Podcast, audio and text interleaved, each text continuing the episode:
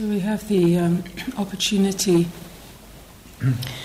to devote a day today to practice, to cultivating these skills that constitute path activity. And I'd like to reflect a little bit and then we can do a little guidance around the the balance of samatha and vipassana meditation, which for some of you this is familiar territory, for others this is new. Um, samatha meditation, samatha literally means calming or stilling of thoughts, the samatha meditations. And for many people, that's what meditation is about. Often, when when people are new to meditation, what they first experience is the unruliness of the mind and the feeling of the thinking processes being all over the place, and often feeling very early on a sense of being a failure because the mind won't stop. And um, if that's our only perspective on meditation, that somehow we've got to get the thinking mind to stop or to, to get it to calm down when it's not calm, then, then our meditation experience can be quite fraught. And so, while there is an advantage to having a calmed, gathered mind, thinking processes that uh, are more subdued, that quieten, it's, there's also, um, it's also valuable to know that when that's not happening, when there's more agitation or dullness, emotional content, that there's that that's not the end of meditation, that, that those states of mind, those states of being, those emotional experiences, psychological content can be included as objects of reflection and investigation, and this is more the vipassana or the inquiry. Vipassana means more like seeing into or inquiry or reflecting upon the nature of things, the nature of our experience. So, usually, these two aspects, the calming and the steadying, and the reflective investigative side of uh, meditation, are put together as, as something that we learn to uh, learn to cultivate as supports, that um, they balance each other. The first few days of the retreat, we've been focusing a bit more on the samatha meditation, on the calming and steadying. And usually, samatha, the principle of samatha meditation is taking an object that's more steady, more calming than the mental perceptive thought processes, like the body, like sensation, like sound, like breath, mantra, candle flame, something that that's an object that allows the attention, we bring the attention which is usually led by thought, we take that same attention and steady it upon that object. It's a very simplistic way of, of talking about the structure of samatha, how it works, or the, the method of it. So, in the first two foundations, the first foundation of the Satipatthana Sutta that the Buddha taught, we use the breath and body as the object, as that which we bring attention to for the sake of this steadying and this gathering, this calming,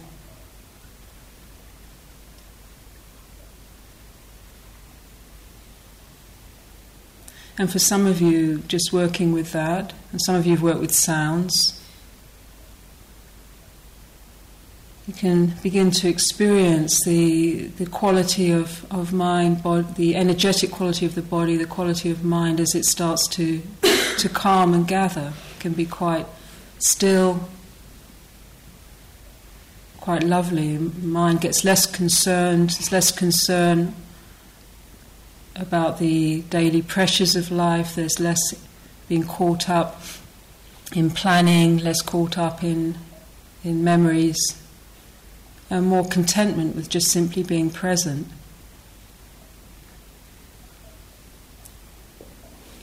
But one of the difficulties of samatha meditation, if one gets very good at it, you never really want to do anything.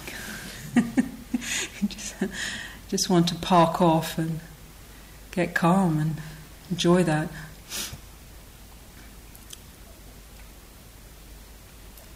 And for, for many of us, it's very valuable to be able to experience that, to really have access, to realize that just through application of a simple training of attention, simplification, disengagement, the, the word that I think Kittisaro used at some point, viveka, which means to withdraw, to withdraw the mind from worry about the world, grief over the world, disappointment with the world, hankering after the world. This samatha is dependent upon this ability to viveka, to withdraw, to renounce, to simplify, to put down. Just to put down things for some time, be- for the time being, and to know that we can do that as a resource, as a way of regathering our stability, our clarity, our strength, our well-being. It's it's useful to know that we can do that. Take a few days out. We've only really been doing a few days and if one develops that as, as a skill, at first when we start to meditate, as I said on my first retreat, mind is all over the place usually, so we have to be very patient. The samatha meditation demands really a lot of patience. It's the same way if, if you were learning a new musical instrument, you wouldn't expect, or a language, you wouldn't expect to pick it up and be fluent immediately.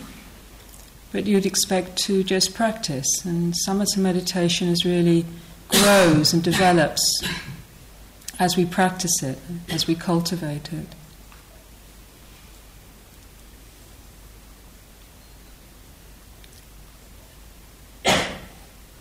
However, it's also dependent upon a certain amount of control, control in this case of the environment. You know, we it's easier to do when no one is distracting us or demanding anything from us or engaging us. When it's quiet, when there's no daily concerns impacting us. When we put things down, when we're not dealing with stuff. So, in some ways, it's, it's a very um, when it's not fully matured and developed into sama, samadhi and unshakability of the heart, it's, it's dependent on a certain amount of being able to control our environment and on the lessening of internal, the internal um, upsurge of our own psychodynamic material. If we're always being washed away with, with with our feelings and emotions and planning and distractions, then sometimes it's useful to to be able to have some ability to to put that down, you know, and to get some strength of of attention, strength of mindfulness, strength of samadhi. But it's also important to realize when that's not there and say we're sitting very quietly we're very still and there's a disturbance. Someone moves or there's a noise or we feel suddenly something appears within the heart, within the mind, within our consciousness that isn't that easy to be with, isn't still and calm, it's restless, it's hot, it's upset, it's distracted, it's frightened, then to you know if we if we're not able to really put that down and it keeps impinging, then this vipassana is the skill of being able to open the attention, the awareness to be more inclusive. To, to take that sense of being disturbed into our contemplation, into our reflection, and to investigate what's happening here.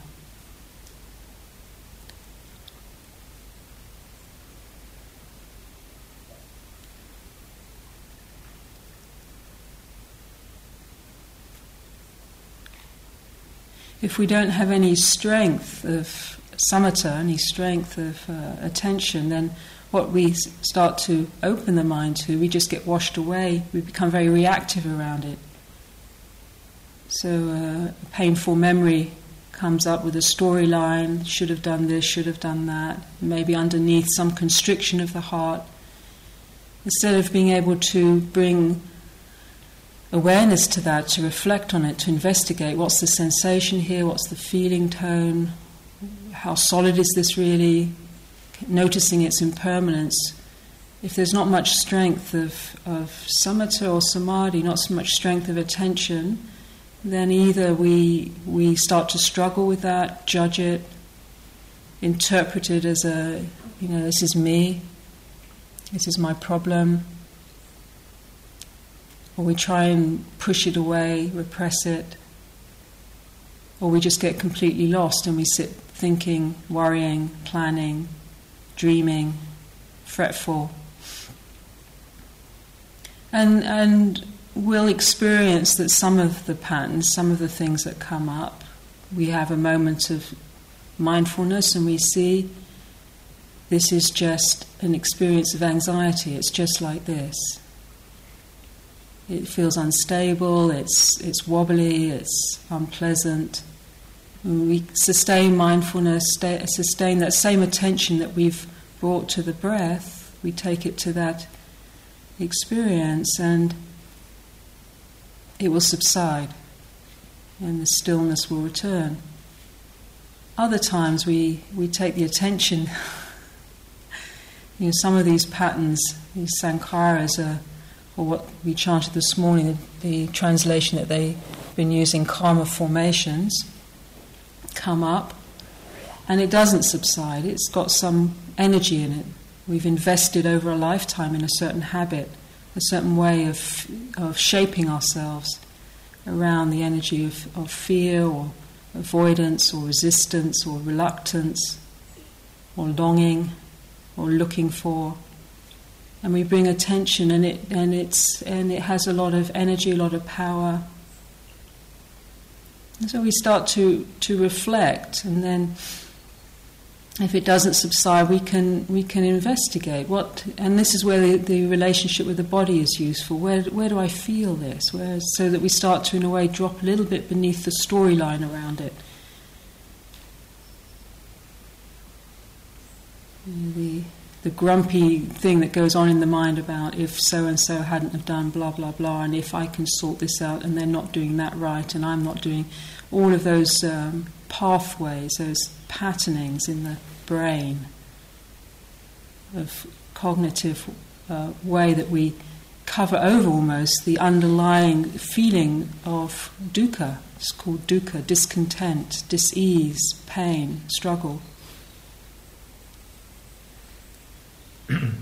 So in the Vipassana, we might just uh, open the attention and be interested, first of all. Just be interested in what's happening here. Rather than seeing this as a disturbance, this is a drag, my meditation's not working, I'm a mess. If I was a good meditator, I wouldn't experience my mind going all over the place, these, these turbulent emotions. Just realizing, well, actually, it's probably because you've made some space that, you've, that, that you're allowing some of this material, which is often sometimes repressed out of consciousness or we distract from, we're allowing it some of the light of day, the light of awareness.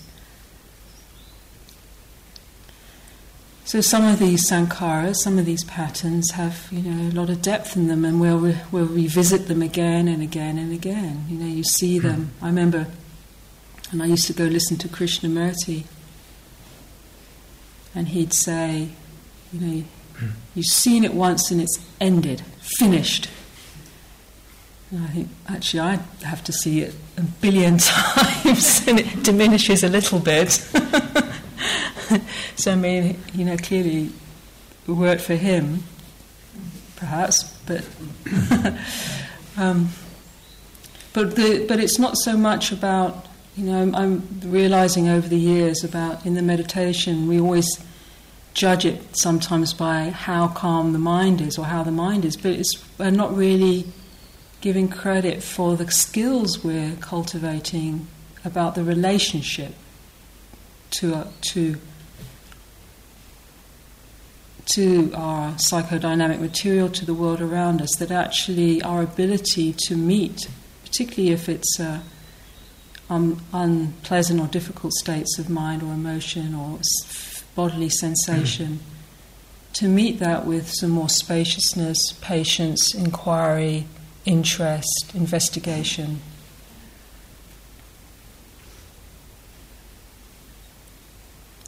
And as we investigate, you know, as we look a bit more closely, as we stop interpreting, particularly around as a way that we often interpret the experience of the body, both externally, how we view our bodies.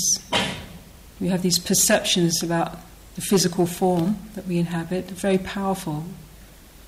And that, sh- that often shapes the sense of ourself. You know, there's a million dollar industry on shaping the body just so to generate a self perception. And yet, in a way, the body is just the body doing its thing, it's part of nature. You know, no one's body is really like those ones in the magazines, a bit sort of bumpy and flabby and. is as it is. And so, in, in a way, we're replacing the reactivity, and then internally, the, the, the, the external, the kaya, the form of the body, and internally, the rupa, the internal experience of body as flow and pressure, pain. We call it pain, but underneath, when we start to investigate, maybe constriction, lightness, bubbliness, and then feeling tone, feeling, Vedana. Very powerful. Often when we feel a feeling, we immediately interpret it as, as this is me. You know, feeling comes up, feeling of sadness or, or loneliness or alienation, or particularly if it's a difficult feeling, we immediately uh, label that as I am. I'm this, I'm this feeling. So this interpretive what, whatever the mindfulness, the intention comes into contact with, there's a, an immediate interpretation and shaping of and designation of self. This is me. And as Kittisaro was saying in his last night's talk, there's this sense of constriction of the awareness into a, a bubble. And then we start to struggle with that. And so all of that mechanism of identification, interpretation, designation, being constricted around, we're beginning to replace the relationship to our experience with moments of mindfulness, moments of inquiry. This is the vipassana, so feeling comes up, feeling's there. And we can just perhaps say, there is this feeling. It's how is it? We might we might call it sadness. How is it? It's it's heavy, maybe. It's a bit dull around the edges. It's it's uh, intangible. I can't quite put a name, but that same mindfulness we just start to explore. Is it? And we can even ask ourselves questions. Is it? Is there some solid core here? Is it? Is it lasting?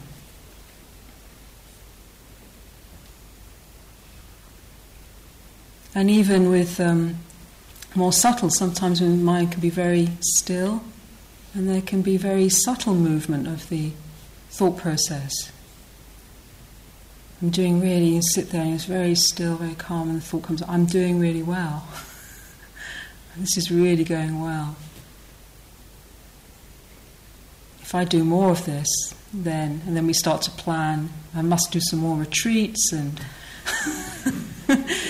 And the next thing we've gone off and ordained in our minds. it's just the way one thought can, you know, there's a, the papancha that the Buddha, there's proliferation of thought. One, one thought will come up, and the next thing we've created a whole world for ourselves.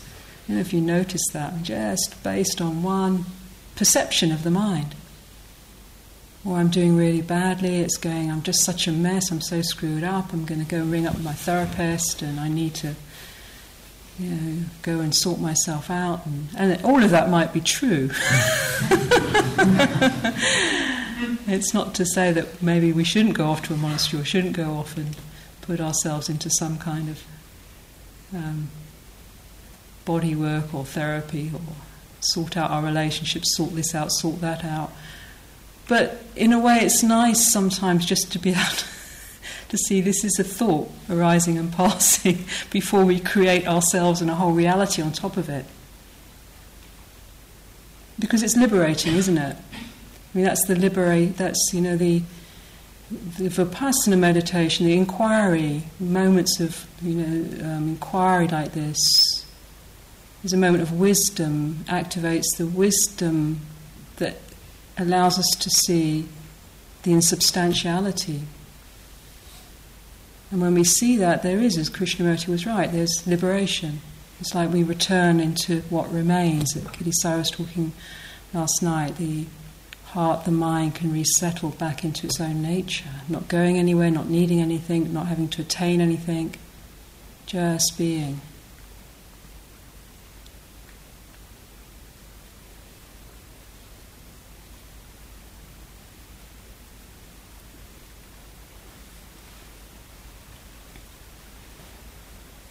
So Vipassana meditation is a little more difficult to quantify because it's uh, it's less con- it's less working on the faculty of control. It's less um, technique orientated, although there are techniques that have developed, particularly saying the Burmese method of labeling, which can be very helpful to sometimes there's thinking just to be able to say this is thinking or this is sensation which just gives you that bit of space before you get shaped by it. But in a way, it's fundamentally a reflective type of meditation. It's reflecting on our experience without resisting what's present or being shaped by what's present. It's being able, it's the natural capacity of the awareness to reflect. It's, it's becoming more rooted in that.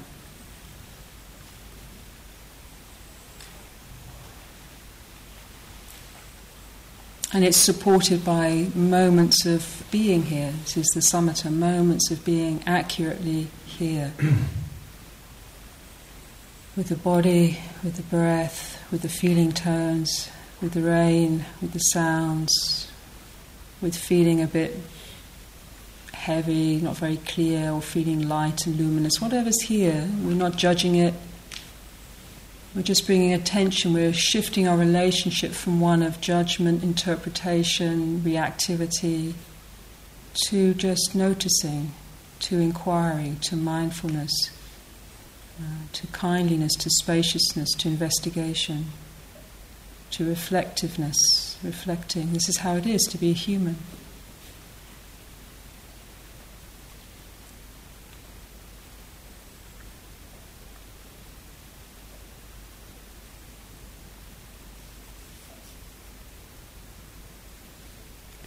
So, today in our meditation, I just encourage you to explore these two, sometimes they're talked about as two legs that we walk on, or, or Ajahn Chah used the analogy of the, the blade and the back of the knife. You need both. The, the blade hmm. is that which can cut through, that's the inquiry to see clearly, and the back of the knife to give it the weight or the power is the samatha the samadhi, the ability to be to really have the mind's energy gathered in a way that's, that's uh, that has strength, gathered and rooted in this present moment awareness.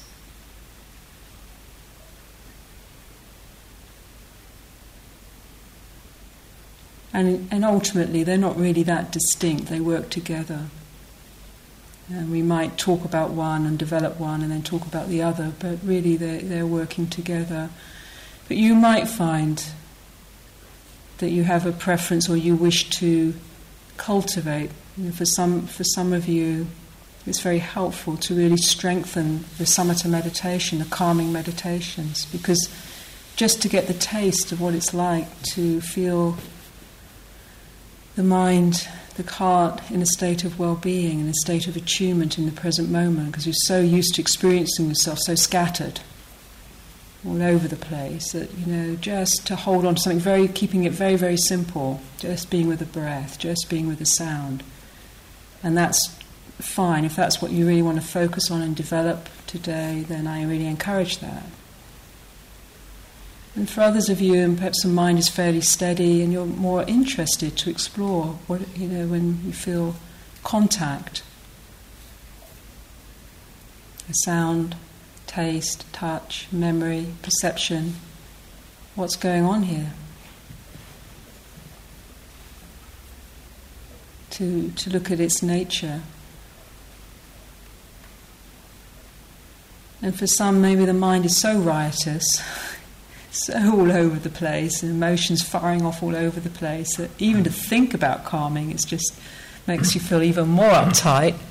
There's not a, not even a moment of space. Then then I would encourage a very wide. You know, it's like making the awareness really big to just and really spacious, really gentle, and just to feel well. Can I? I mean, I've gone through meditation retreats where the best I can do is just have a, a spacious awareness while the sort of absolute chaos and madness goes on in my in my mind. All the things, sometimes all the things that one's repressed or not looked at, and yet it's you know you can say, well, this is just a mess, you know, it's just chaos. But little by little, you're shifting the relationship. You're learning that you can be with chaos, be with mess, be with strong impulses and feelings without reactivity, just listening. This is another route to samatha, listening into how it is. It's you know, listening to those voices, listening to those feelings. And you, it's useful if there, is a, if there is a lot going on psychodynamically. Sometimes the listening meditation, literally listening to sound, can be very soothing. Because when you listen, if you notice, you open the awareness, it's larger rather than constricting around the breath, which can feel a bit too intense if there's already a lot going on internally. So, or to just keep the eyes gently open, not having to look at anything, but just allow the eyes to relax but open and listening. So you're keeping the senses open, and it just softens and opens the awareness and allows you know, and you just sit in a strong posture, try to keep strong posture in your chair, on your cushion. And it's an, it's an hour in your sitting meditation of babysitting the crazy mind. That's it.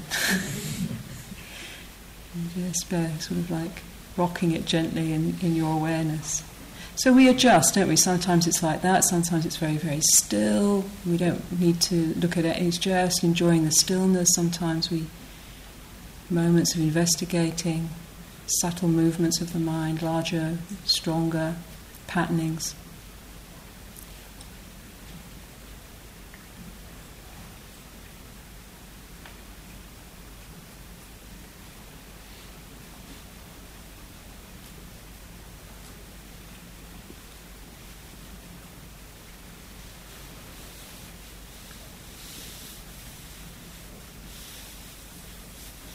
And that which notices the, the patterns, notices what's called the hindrances, the classical obstructions, that which constricts, and movements of desire or looking for something, always looking for the next thing, something that's not here, or the, the movement of resistance, aversion, not wanting to be here, not wanting to be with what's here, the restlessness, just sort of bouncing off the walls, the dullness, the heaviness, and, and what's called the doubt. The mind goes, well, what should I do? Should I do vipassana, samatha, metta, dzogchen, devotional mantras? You know, what should I do? And give me an answer. should I read something? Shouldn't I? Should I? Shouldn't I? Should I stay? Should I go? Am I doing it right? Am I doing it wrong? And it's a very powerful thing in us, isn't it? Looking for the right, the right answer. Tell me the right, right answer. So the Buddha comes down and says, "Do this," and you go, "Right? Was that really the Buddha? Do they know what they're talking about?" So to know doubt is uh, to be able to say this is doubt without the need to find an answer. Say this is doubt. This is not knowing. This is how it is. This is what vipassana is. It's like inquiry. This is the mind in a state of doubt. What's the effect of that? Feels uncertain, wobbly. But that which knows doubt isn't doubting. That which knows desire isn't desire. That which knows aversion isn't averse. So there's that. Someone was asking about refuge. One of the written questions what's refuge? We're ultimately taking refuge in that which knows. That which knows things as they are, as they move and change, knows the dharmas the dharmas of love and hate and loss and gain and movement and up and down and happiness and sadness, and all of that can be known by this Buddha knowing, that which is awake, present, here and now to how it is.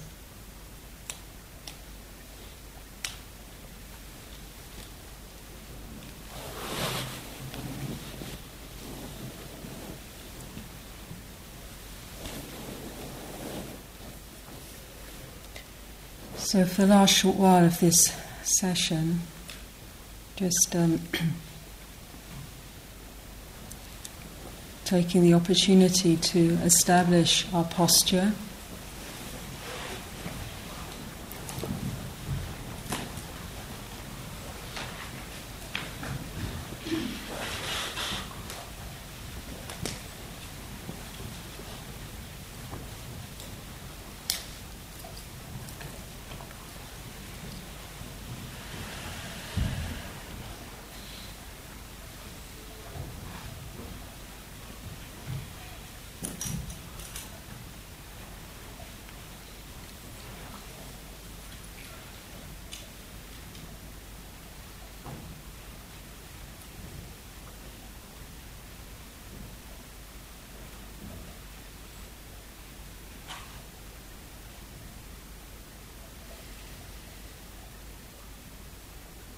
Just feeling the, the strength of being able to sit in the posture of meditation. The spine is straight, the chest is open, palms are relaxed. Softening around the, the jaw and the shoulders and the belly as we exhale.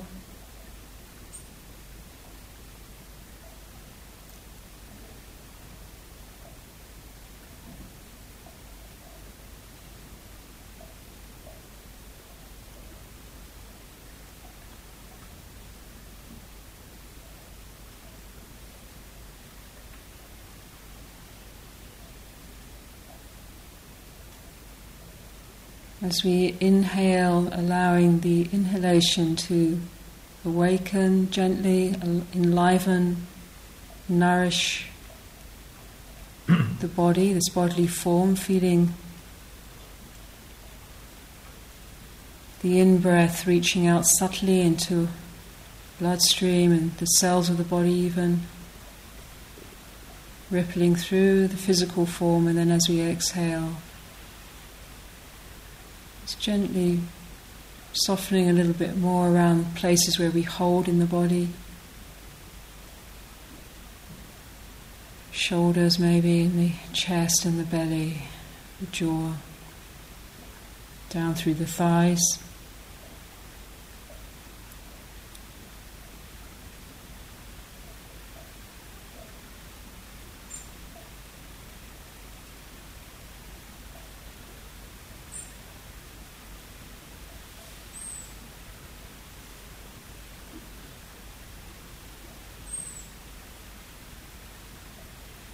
Just beginning a meditation session by noticing what, what are we with, so that we don't just do a technique without being sensitive to what are we with now? What, what do we, how can that inform our approach?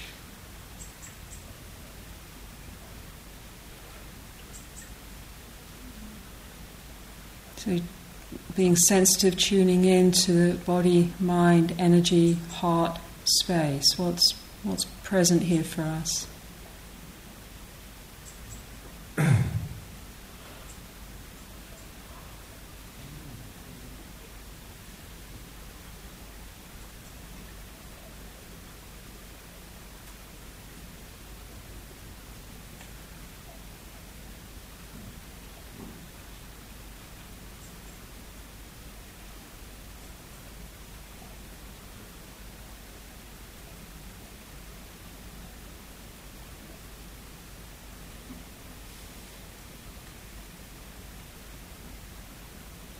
Notice if there's any tendency to judge. Should be a different way. That tendency comes up, just noticing it and adjusting our attitude a little to can we really receive how it is accurately with interest.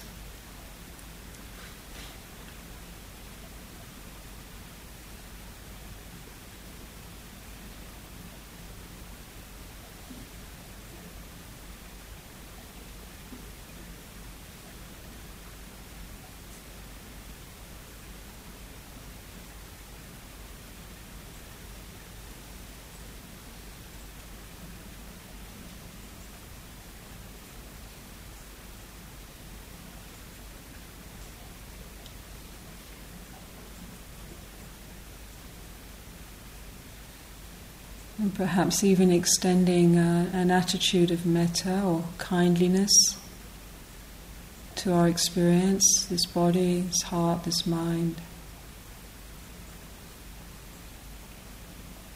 Which also means uh, an ability of allowing, a sense of allowing for what's here, for how we are.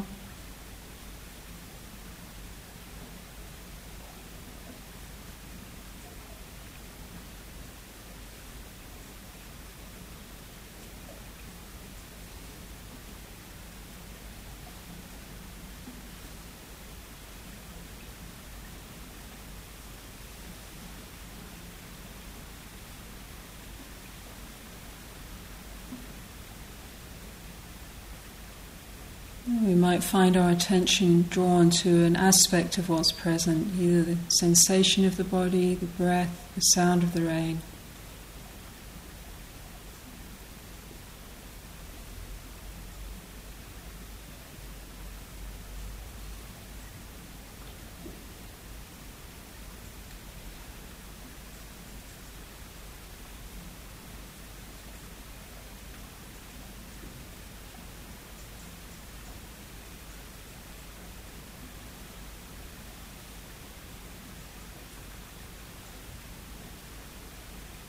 Maybe just allowing our attention to steady with an aspect of what's present for us. Preferably something that's more soothing or stabilizing or neutral, like the breath or sound, or a part of the body where sensation is grounding, calming.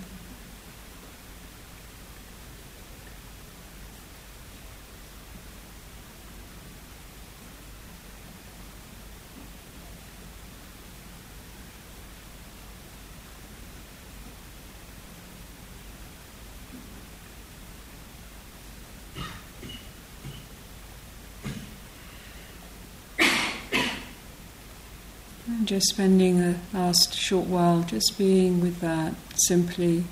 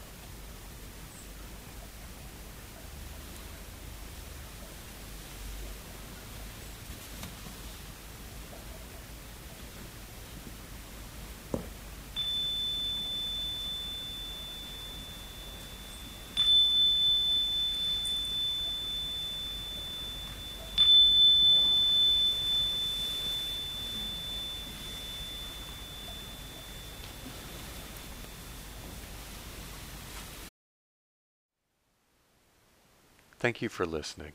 To learn how you can support the teachers and Dharma Seed, please visit dharmaseed.org slash donate.